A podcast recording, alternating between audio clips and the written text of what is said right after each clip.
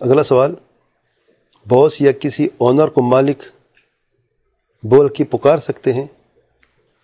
ہاں قید لگا کر مالک کہنا، یا اس کمپنی کا مالک ہے، اسکول کا مالک ہے، اس کلینک کا مالک ہے، کوئی حرج نہیں، آپ کہہ سکتے ہیں۔